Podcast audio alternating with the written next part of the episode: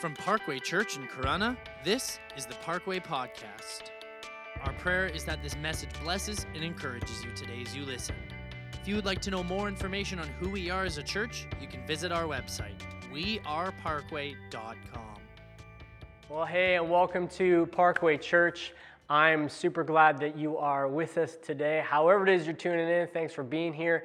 Can you just do a, me a quick favor? If you haven't already done so, um, just down in the chat section, if you're watching online, can you just let us know you're here? Give us a wave, say hello um, shout out. If you're, if you're brand new or you've been new the last few weeks um, and you have not yet gone to our Connect form on our webpage and filled that out, can you do that for me, please? Just go to weareparkway.com slash connect. It's a really quick form. It's just your name, maybe email address, just a way, way for us to connect with you.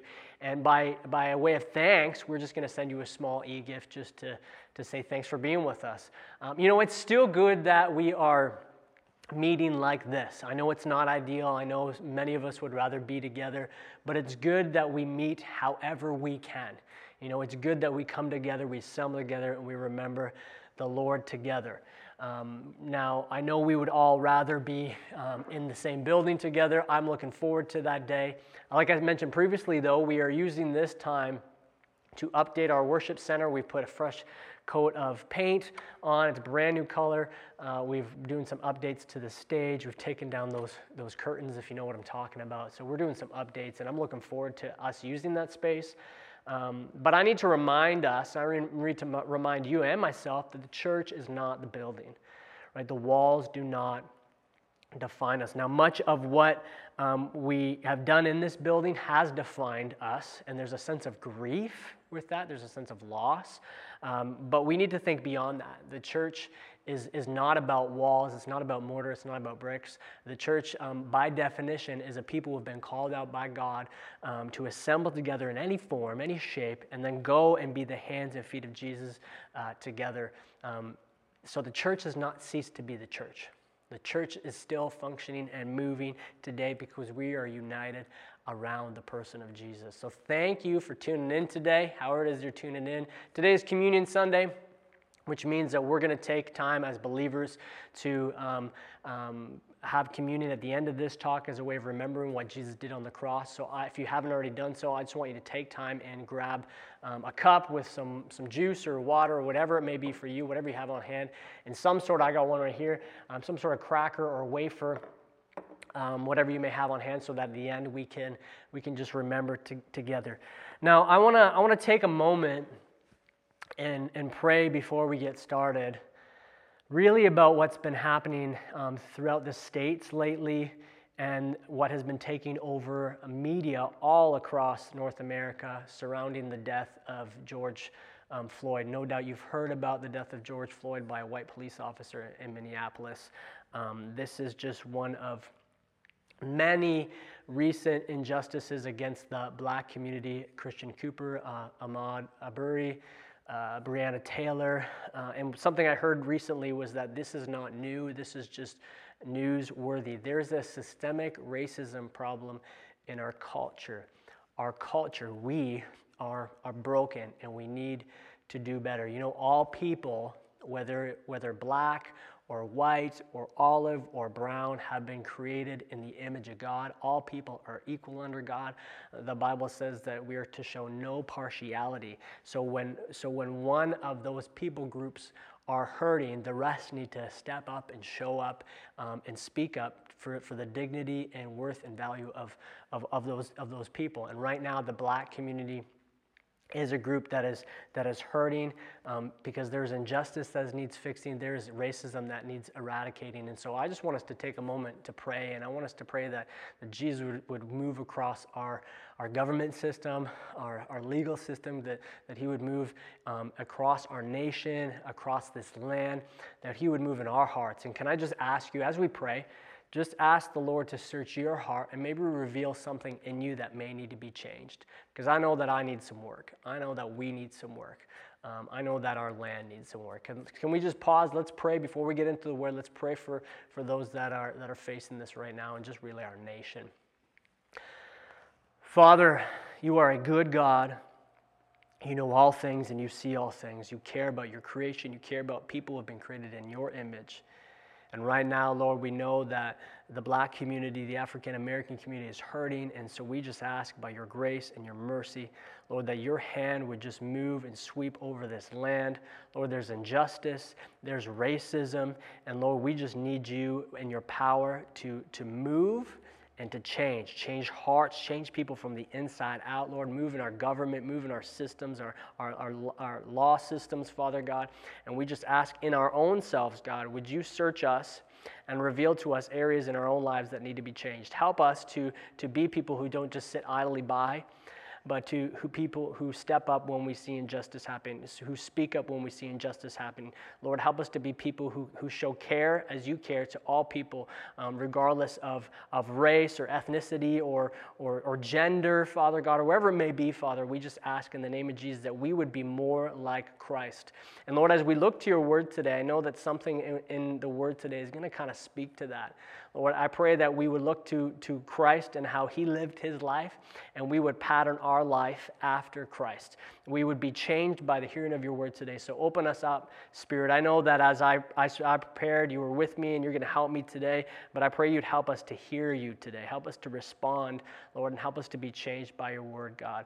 Uh, we bless you, God. This is for your glory, this is for your honor. In the name of Jesus, amen. So grab your Bibles and you can turn to um, Mark chapter 2, verses 13 and 17 through to 17. Um, we're hanging out in the Gospel of Mark. We've been walking through it. It's found in the New Testament. It's the second book of Matthew. Uh, one of my favorite genres in the Bible is narrative. I like story. I'm driven by story. And this is Mark's narrative of the life and, and ministry of Jesus. And what he's doing is he's writing to reveal who Jesus is and how he became the Messianic king to an audience made up of primarily Roman and Gentile believers. So if you have your Bible, you can turn to Mark chapter 2, and I just wanted to keep that open. And as you're turning there, I just want to I want to start by talking about food. I, I love food. Food has a way of bringing people together. And, and probably all the things that, that I get to do in life, um, it's one of my favorite things is to eat to eat food. I like food. Um, it's maybe because I have hollow legs, at least that's what my parents tell me. Um, they still tell me. Um, maybe I still have them. Um, but I like food. One of my favorites is, is roast dinner, the roast dinner. You know, you got your, your roasted potatoes or mashed potatoes, your peas, and, and your corn, and maybe some cooked carrots in there. You know, you got, you got your Yorkshire puddings and oh, a, a mouth-watering piece of roast beef. Sorry to all my uh, vegan and vegetarian friends, I'm with you, but this is where I fall short because this is, and then to top it all off, a little, a little bit of gravy, not a little bit, a good amount of gravy, not too thick, not too thin, just, just perfect. And that, this is delectable, but don't add any of that crazy stuff to it, turnips and cranberries, like that's just not meant to be there. Another one of my favorites is pizza. Pizza is classic. Nothing makes me feel closer to heaven in the food, food community than, than good pizza. I love pizza. Now, some of you put that crazy stuff on there, like pineapple on pizza. And something inside of me, and I think it's me, tells me that that's the devil's handiwork. It shouldn't be there, but I, I love pizza. Food has a way of bringing people together. The table, the table where a meal is shared, is a sacred place. Not only is food shared, but stories are swapped and sins are confessed, and there's laughter and there's tears and there's prayer. You know, for our family, uh, the table, the dinner table, has really been a place where we've taught our kids to pause and, and pray.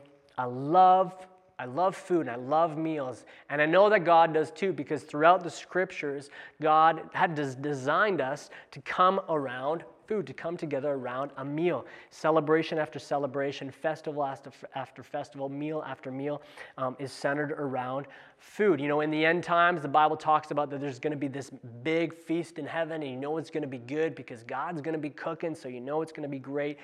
Fellowship around the table is significant. Significant. And the story that we're looking at today in Mark chapter 2 centers around a table, a meal that is shared between Jesus and some others. But there's a little bit of a twist to this one because the meal that Jesus is sharing with these people, these are people who other people think Jesus shouldn't be spending time with. So let's grab our Bibles. Um, I've called this the sinner's table. Mark chapter 2.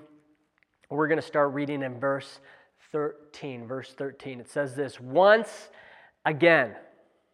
Let me just pause there. Once again. In the comments, I just want you to write once again. Or if you're driving right now, just shout out once again. Or, you know, elbow your, your spouse or your kid. Or, you know, if you're with somebody, shoot somebody a text and just say once again.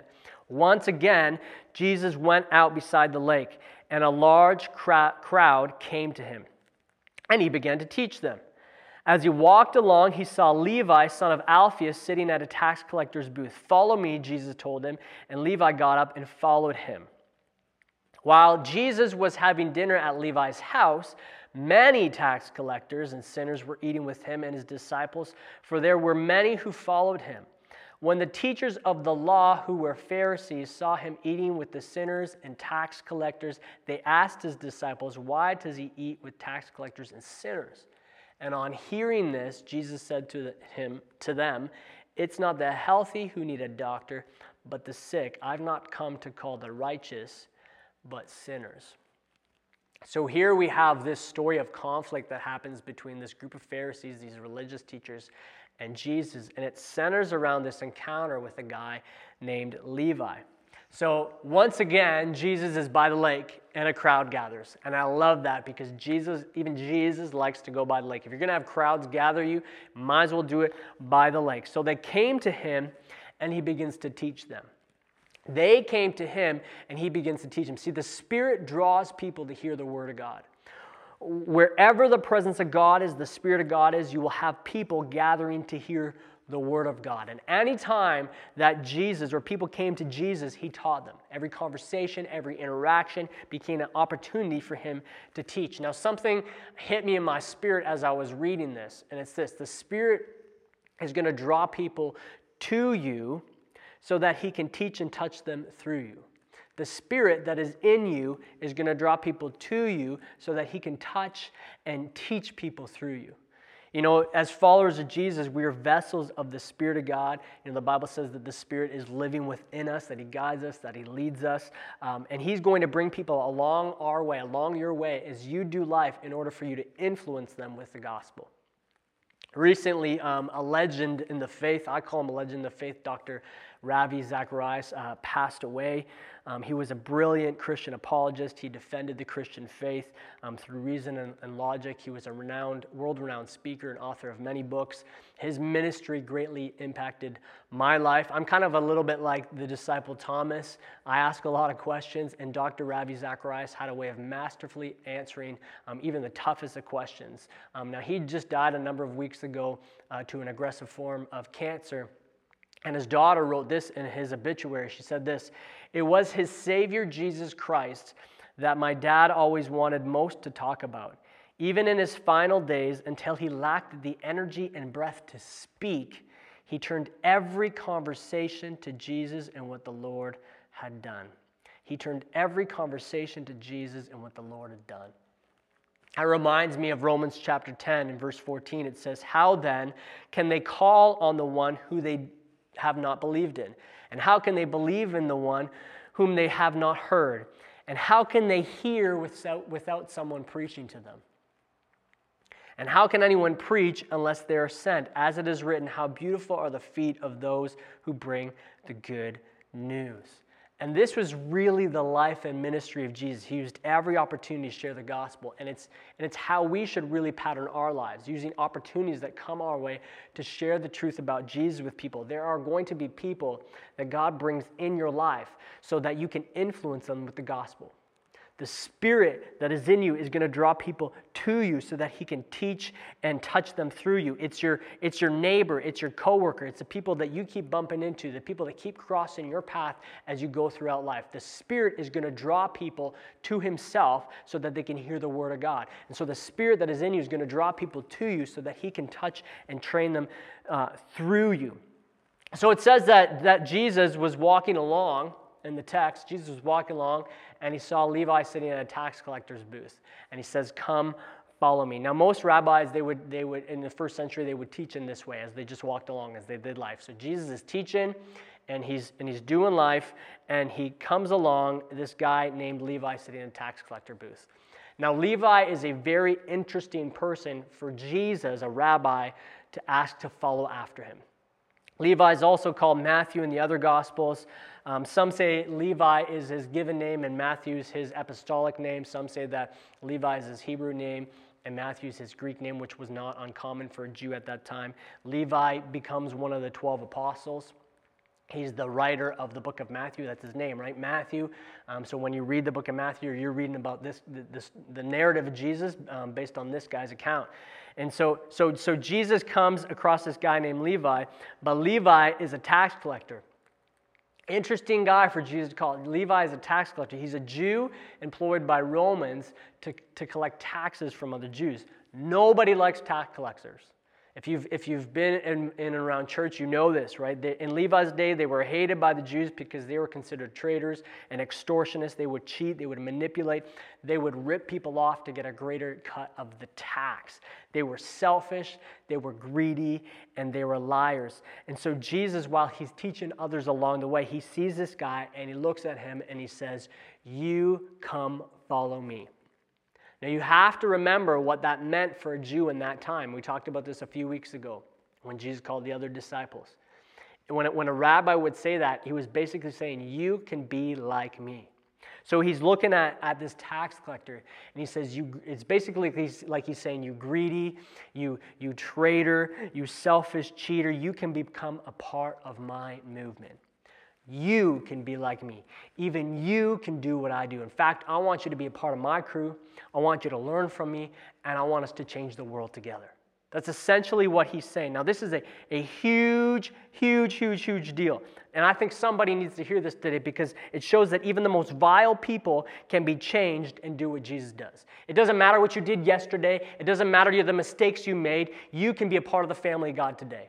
It doesn't matter what business dealings you were in, Jesus can use you. And I think all of us can agree to that. Yes, doesn't matter about your past because He can take your life and He can use it for His good and for His glory.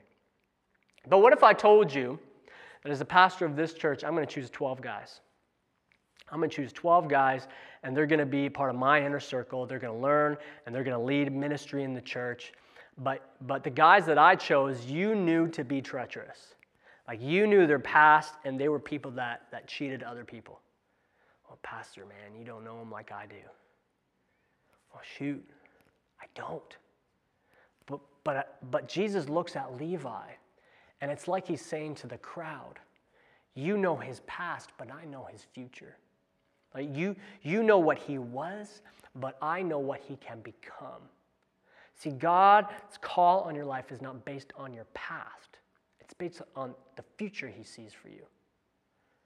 If you're listening and you think that because of your past and your mistakes and the business that you are part of and who you are, that Jesus can't use you, you are sadly mistaken and you are ignorant of the scriptures because throughout the scriptures, God uses people who others would consider unworthy. He uses the least of these to shame the strong. He takes the sinner and he makes them the sin. He takes a cheater, he takes a, a greedy manipulator, and he makes them a gospel dealer. God can use you if you follow after him. God can use you if you follow after him. Now, this is a big deal for Levi. This is a big deal for Levi because if you were a fisherman and you left your trade and you went to follow after a rabbi and things didn't work out, you could easily go back to fishing. You know, but for a tax collector, if you left that job, that was a sought after job. It was an occupation that made you rich quick. And so it's likely that job wasn't there when he would return. So for Levi, this is him saying goodbye to his old way of life. This is him saying, um, I'm saying goodbye to that and I'm starting into something completely new. So it's a completely big, big deal. He's saying goodbye. Jesus is giving him a brand new, fresh start. And I wonder for, for Levi if he's thinking, as a Jew, this is my opportunity to change. This is my opportunity to have a fresh start. And I don't know if you're listening today, but I think somebody feels like they need a fresh start.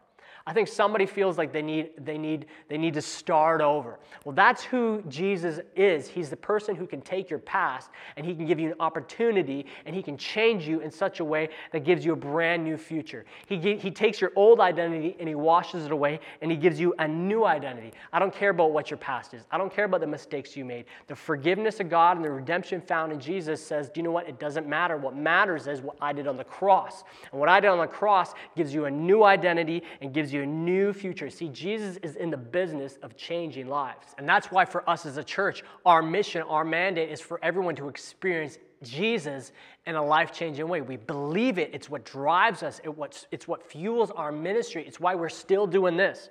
And so Levi, he's beyond himself and he throws this big party for all of his buddies, right? There's a big barrel of wine, there's loud music, and everybody is here and, and, and partying and celebrating. Now, it's likely that this is a farewell party, but I think, uh, more importantly, Levi's wanting to show his friends, he's wanting to show his coworkers and his peers the person that gave him a fresh start, a new opportunity, and really changed his life.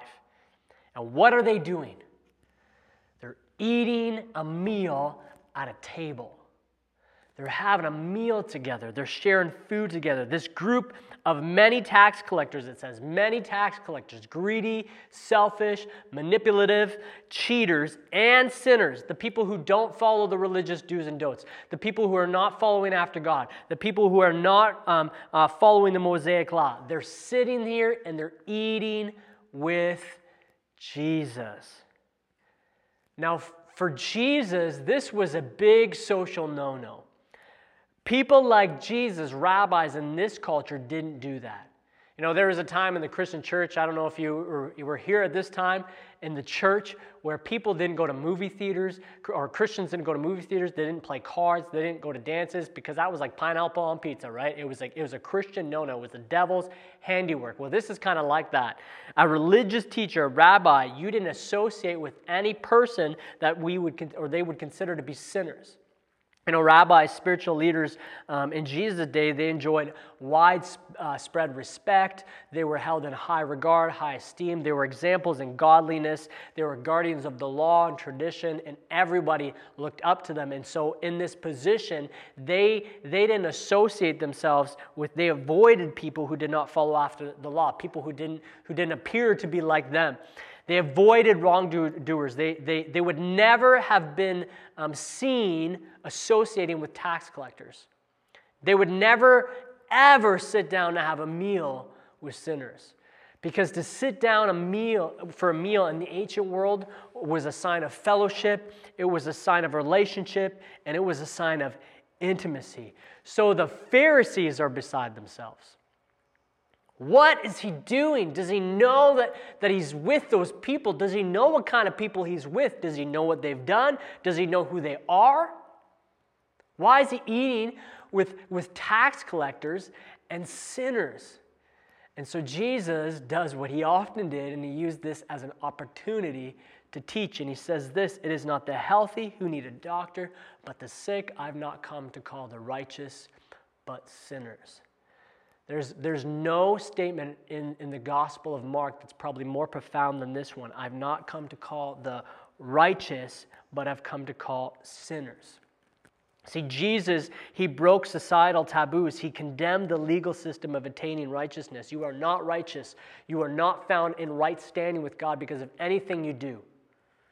But recognizing your need for God and His grace. So, eating at the sinner's table Jesus shows that he's looking beyond culture and he's looking beyond mistakes and he's looking beyond your business dealings and he's looking to people's hearts. Where the Pharisees disregarded people because of their past behavior, Jesus is looking for the spiritual need. He's going to people who, who need to know the forgiveness and grace uh, uh, of God, to, that need to know that repentance was available. And if Jesus is going to reach these kind of people, he's got to get in contact with these people. How are people going to find out about Jesus unless we're con- in contact with him, unless we're building relationship? And he didn't just go and preach to them, he sat down for a meal. He sat down for fellowship. He sat down for intimacy. He was building friendships. Build friendships. Build friendships. And this was his pattern all the time. He chatted with the despised Samaritan woman at the well, even when his disciples, his followers, were surprised. He forgives an immoral woman, someone the Pharisee couldn't believe Jesus would even let touch him. He helps a Phoenician woman. He touches lepers. He, he enters Zacchaeus' house and he eats with him again and again. Jesus goes to where the Pharisees, the religious people, thought, you know, religious people shouldn't go. Jesus goes and he touches the untouchable and he loves the unlovable. And he doesn't let social no nos dictate who he spends time with.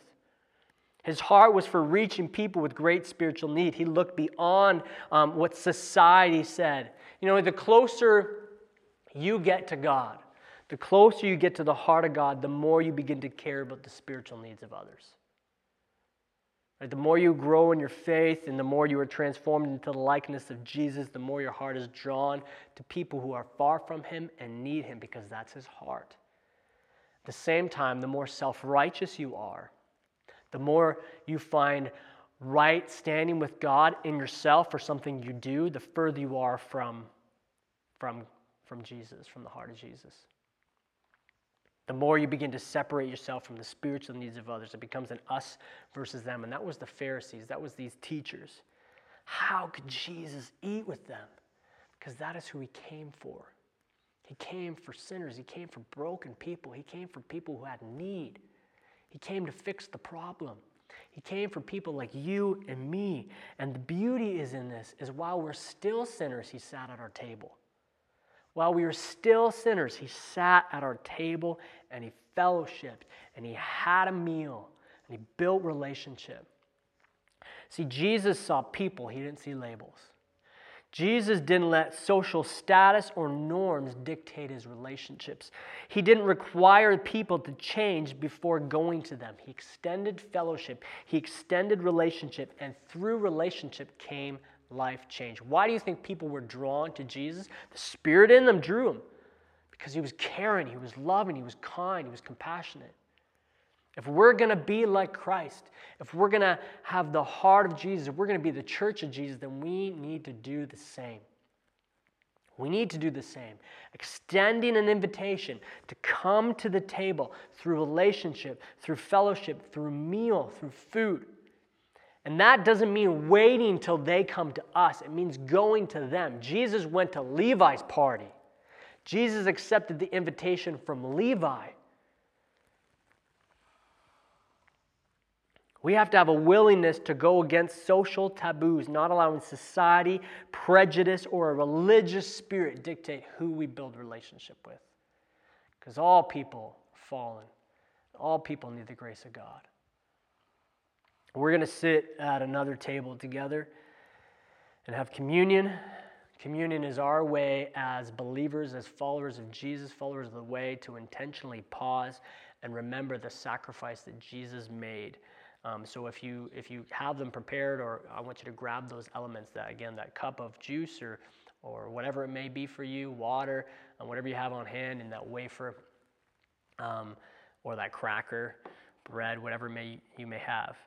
You know, I I think we need to ask ourselves: Do we have in us the mind and heart of Jesus? Who wants all people to know forgiveness and salvation? Or does there exist in us a Pharisaical attitude, a, a mindset that it's us versus them? If there's any person of color, race, ethnicity, religion, gender, sex, demographic, status that we wouldn't eat a meal with around a table or we would condemn others for doing so, then there may be something broken in us. That's a tough pill to swallow. That's the beauty of the gospel, though. Because in Jesus, all races, all languages, all cultures, all gender, all sexes are extended grace, are extended mercy through his love, not just an elite few. Now, let me, let me say this make no mistake that Jesus is the first to say, Go and sin no more. He wants you to come as a sinner, but he wants you to change you. He wants to give you new life and new opportunity. He wants to forgive your sin and wants you to sin no more. But he extends the grace and mercy to everybody. Everybody gets a chance to sit at the table. Everybody gets a chance to eat meal with Jesus. Everybody has opportunity. We need to show the same. So, that sinner's table, that meal that, that Jesus had with those tax collectors and with Levi, that wouldn't be his last meal. In fact, his last meal, he sat down with his disciples and he, he taught them that through a meal to remember the sacrifice he made. That while we are still sinners, he would die for us. And he taught us to remember his body that was given, his life that was given. He taught us to remember the blood that, that, that would cover our sin. And so he took bread and he broke it and he said, Remember. And he took the cup and he drank it and he said, Remember. So here's what I want you to do I want you to grab that cracker, that wafer, that bread. And this is our way of saying, Jesus, I remember the sacrifice you made that while I was a sinner, you came to me, you sought after me, you sat at my table, you changed my life, and you gave me a new, fresh start. And so we take it and we remember the sacrifice and life of Jesus. Let's, let's do that together.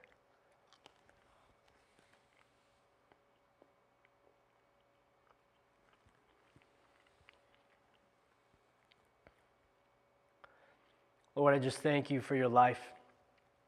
And I thank you that you gave your life for us.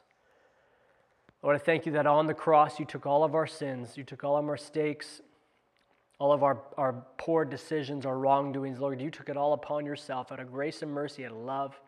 You said, We can't do it, but I'll do it for you. You took it upon yourself. And because you did, Lord, we can come before you. Thank you for your life. Thank you for your body that was given. Thank you for the sacrifice you made. In Jesus' name. And then he took the cup and he said, This is the new covenant. He's like, This is the new covenant. No longer is it about the fair, Pharisaical legal system. No longer is it about the religious do's and don'ts. It's not about that. It's about my grace. It's about my sacrifice. It's about the perfect sacrifice. But what I'm about to do to cover all sin. And so he took the cup and he said, This is my blood that has been that will be given, that is given as a, as a covering for all of your wrongs, of all your sins, of all your missing the marks and mistakes. So let's take the cup together and let's remember that Jesus paved the way.